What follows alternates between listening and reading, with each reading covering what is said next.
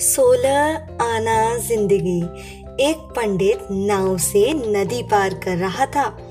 नाव में उसके और नाविक के अलावा कोई नहीं था। पंडित जी से समय नहीं कट रहा था। उन्होंने नाविक से पूछा, क्यों भाई, तुम्हें व्याकरण आता है? हुजूर, ये व्याकरण किस चिड़िया का नाम है? नाविक ने प्रति प्रश्न किया। पंडित जी ने कहा कि तुम व्याकरण नहीं जानते हो तो तुम्हारी चार आना जिंदगी गई।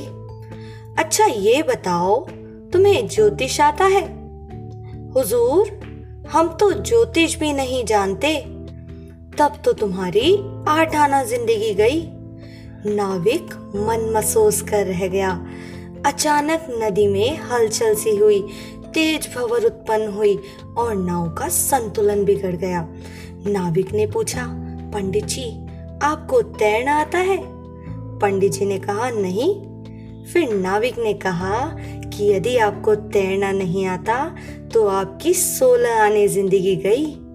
इतना कहकर नाविक ने तो नदी में छलांग लगा दी और तैरकर पार हो गया और पंडित जी वहीं डूब गए। सिर्फ अक्षर ज्ञान किसी काम नहीं आता।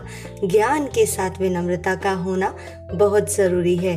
ज्ञान का अभिमान व्यक्ति के लिए घातक सिद्ध होता है।